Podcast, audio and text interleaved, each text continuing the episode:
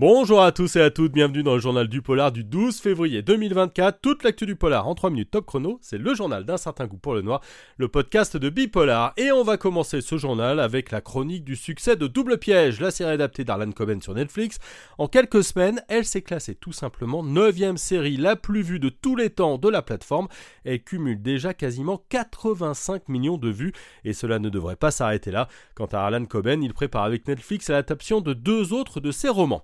La semaine a été marquée par euh, de nombreuses annonces, hein, et parmi elles, il y a l'annulation de la série Ratched. Vous vous souvenez, c'est cette série qui avait fait un carton en 2022 en racontant l'histoire d'une infirmière un rien dérangée dans un hôpital. Hein, l'esthétique était très belle, mais malgré le succès, l'actrice principale, Sarah Paulson, a annoncé que Netflix avait enterré l'idée d'une deuxième saison. C'est bien dommage, nous on l'avait particulièrement aimé. Et puis autre information, hein, c'est le film Conversation secrète de Francis Ford Coppola qui va devenir une série. C'est le studio MRC qui a décidé de commander le projet de remake de ce long métrage de 1974.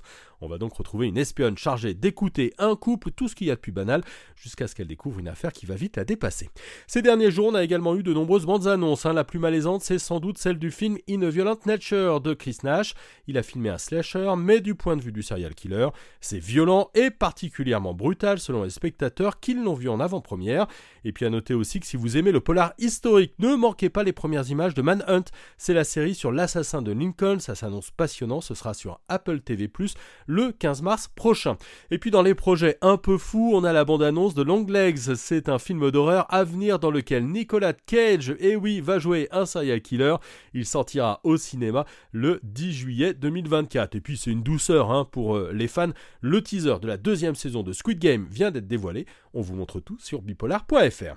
On termine avec deux événements littéraires à ne pas manquer. Allez, sortez vos agendas. L'autrice Estelle Surbranche sera bientôt en tournée dans les FNAC de Savoie et de Haute-Savoie. Elle va signer son roman Comme des papillons qui pensaient danser pour toujours. Ce sera le 10 février à Annemasse, le 17 février à Chambéry, puis à Annecy. Et puis à noter l'autre événement, hein, c'est Polar Beer qui est de retour. C'est le seul festival de polar et de bière qui reviendra à Paris le 23 mars prochain. Et on a les premières infos en exclusivité sur le site.